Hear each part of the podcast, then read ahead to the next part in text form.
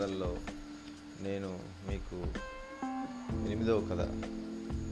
నేను నా నేస్తం.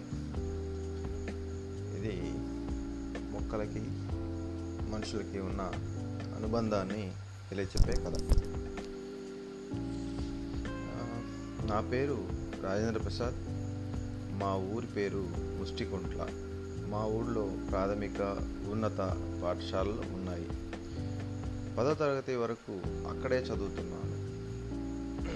ఆ తర్వాత పట్టణంలో ఇంటర్లో చేరాను. కానీ నాకు చదువు మీద కొంత ఆసక్తి తగ్గింది. అయినాను ఇంటర్ పూర్తి చేశాను. అప్పుడే మా కుటుంబం కొన్ని కారణాల వల్ల మా ఊరు వదిలి మా అమ్మమ్మ గారి ఊరు వెళ్ళాల్సి వచ్చింది. ఆ తర్వాత చదువురీత్యా వృత్తిరీత్యా చాలా కాలం తర్వాత ఇప్పుడే కుటుంబ సమేతంగా మా ఊరు వెళ్తున్నాను. అన్నట్లు నేనేం చదివానో చెప్పలేదు కదూ. నాకు హోటల్ మేనేజ్మెంట్ అంటే ఇష్టం. మొదట ఇంట్లో వద్దన్నారు. తర్వాత నా ఇష్టాన్ని కాదనలేక ఒప్పుకున్నారు. ప్రస్తుతం నేను మా గ్రామానికి దూరంగా ఒక పట్టణంలో పెద్ద హోటల్ నడుపుతున్నాను. నాతో పాటు పది మందికి చక్కని ఉద్యోగాలు ఇచ్చింది నా చదువు. నాకు ఒక పాప.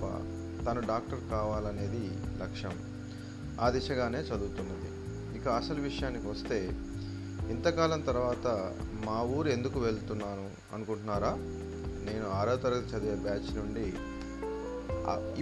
అప్పుడు పదవ తరగతి చదివే బ్యాచ్ వరకు పూర్తి విద్యార్థుల సమ్మేళనం ఏర్పాటు చేశాడు మిత్రుడు మోహన్ రావు.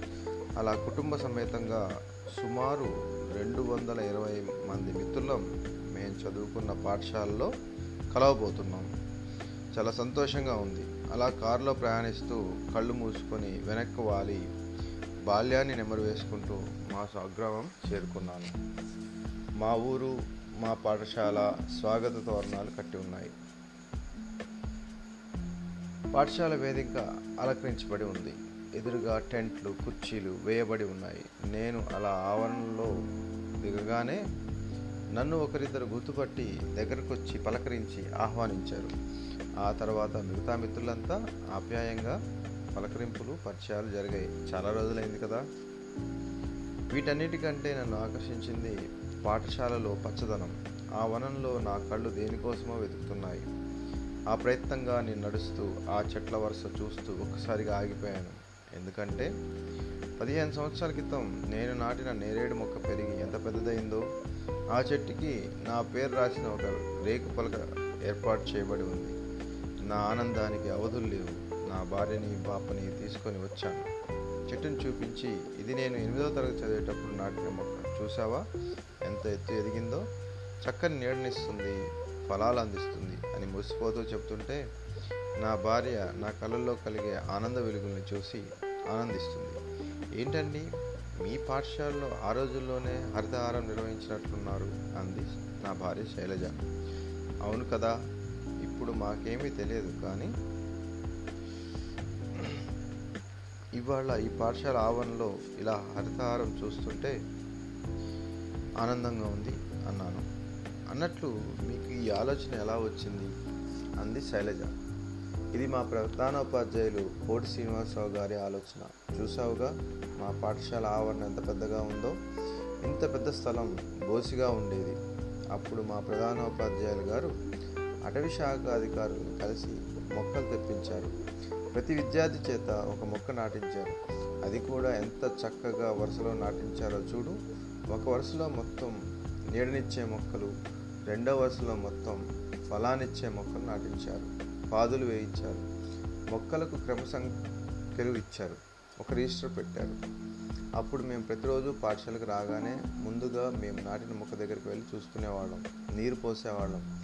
పాదులో గడ్డి పెరిగితే తీసేసేవాళ్ళం. సాయంత్రం వెళ్ళేటప్పుడు కూడా చూసుకొని వెళ్ళేవాళ్ళం. అలా నేను ఇప్పుడున్నంత కాలం చక్కగా చూసుకున్నాను. ఆ తర్వాత మా ప్రధానోపాధ్యాయులు గారు ఎలా జాగ్రత్తలు తీసుకున్నారో తెలియదు అన్నాను ఆసక్తిగా. విన్న శైలజ కూడా ఆశ్చర్యపోయింది. నిజంగా మీ ప్రధానోపాధ్యాయులు ఎట్ అంది శైలజ. అవును నిజంగా వారు చాలా ముందు చూపగలవారు. చూసావా మొక్కలు తెచ్చే ముందు కూడా ఎంత బాగా ఆలోచించారు. ఒక వరుసలో నీడనిచ్చేవి రెండో వరుసలో ఫలాన్నిచ్చేవి నాటించారు.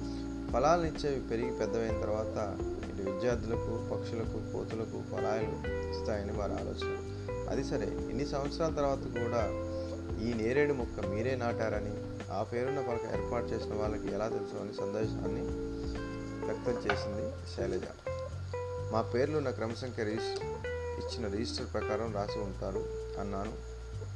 నేను శైలజ నా కూతురు నేరేడు చెట్టు దగ్గరికి వెళ్ళి ఫోటోలు దిగాం.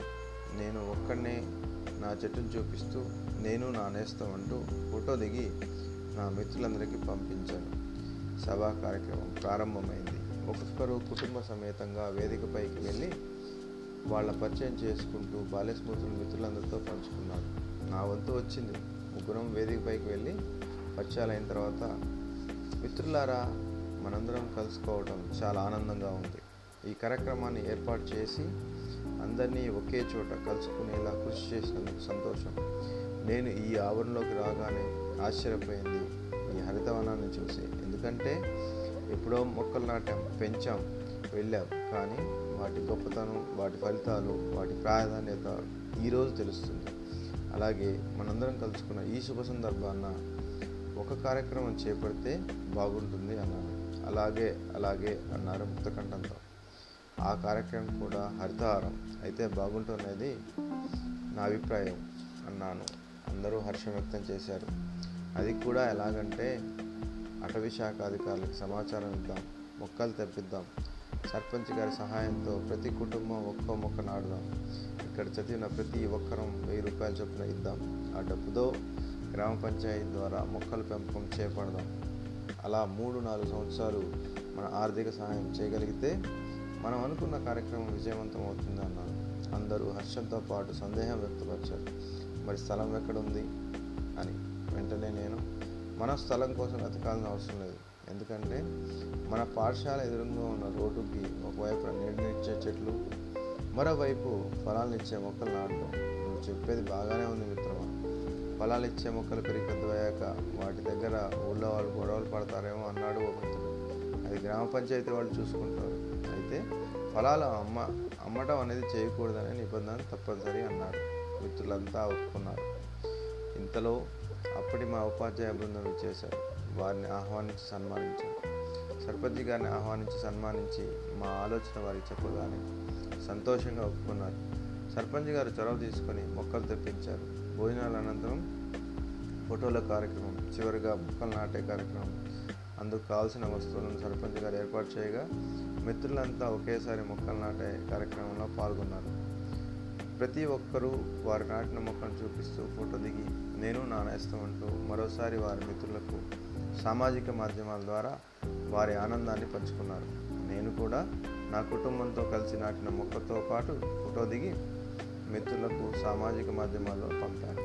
అలా మూడు సంవత్సరాల పాటు ఆర్థిక సహాయాన్ని అందించి చెట్లను పెంచి రోడ్డుకి ఇరువైపులా ఆహ్లాదకర వాతావరణం హరితహారం అందించిన నా మిత్ర బృందం యొక్క కృషిని వివిధ దినపత్రికలు ప్రచురించి సమాజానికి తెలియజేశాయి ఈ ప్రచారం కొందరికైనా ఆదర్శమై ఆచరణలోకి వస్తే మా ప్రయత్నం నిరంతరం కొనసాగుతున్నట్లే. మంచి మాట.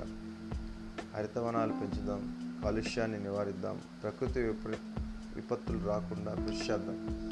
చూసారా చెట్లని నాటి మనం వాటిని ఎంజాయ్ చేయకపోయినా మన తర్వాత వచ్చే వాళ్ళు వాటిని ఎంజాయ్ చేస్తారు. ఏదో పనుల కోసం రోడ్ల ఎక్స్పాన్షన్ అని డ్రైనేజ్ డెవలప్మెంట్ అని కూడా మొక్కలను మొక్కలను తీసేస్తున్నారు చెట్లని.